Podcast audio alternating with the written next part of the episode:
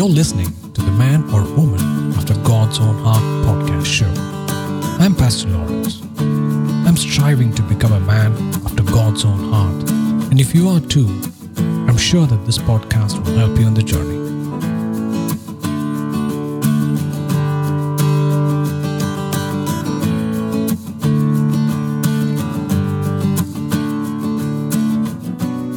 Devotion for April 24th The Warning Against Desiring Spiritual Success. Do not rejoice in this that the spirits are subject to you. See Luke chapter 10, verse 20. Worldliness is not the trap that most endangers us as Christian workers, nor is it sin. The trap that we fall into is extravagantly desiring spiritual success. That is, success measured by and patterned after the form set by this religious age in which we now live. Never seek after anything other than the approval of God and always be willing to go outside the camp bearing his reproach. See Hebrews chapter 13 verse 13.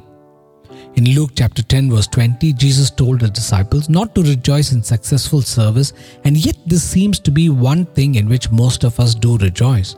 We have a commercialized view we count how many souls have been saved and sanctified. We thank God and then we think everything is all right. Yet our work only begins where God's grace has laid the foundation. Our work is not to save souls but to disciple them.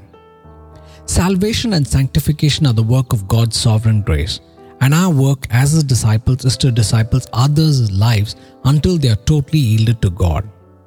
One life totally devoted to God is of more value to Him than 100 lives which have been simply awakened by His Spirit. As workers for God, we must reproduce our own kind spiritually, and those lives will be God's testimony to us as His workers. God brings us up to a standard of life through His grace, and we are responsible for reproducing that same standard in others.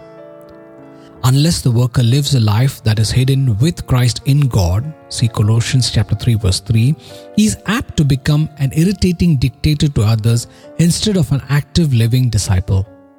Many of us are dictators, dictating our desires to individuals and to groups. But Jesus never dictates to us in that way. Whenever our Lord talked about discipleship, he always prefaced his words with an if never with a forceful or dogmatic statement, you must. Discipleship carries with it an option. God bless you. Have a blessed day.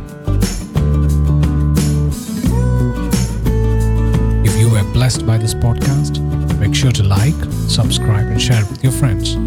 Feel free to reach out to me for any prayer requests and feedback at lawryd at gmail.com.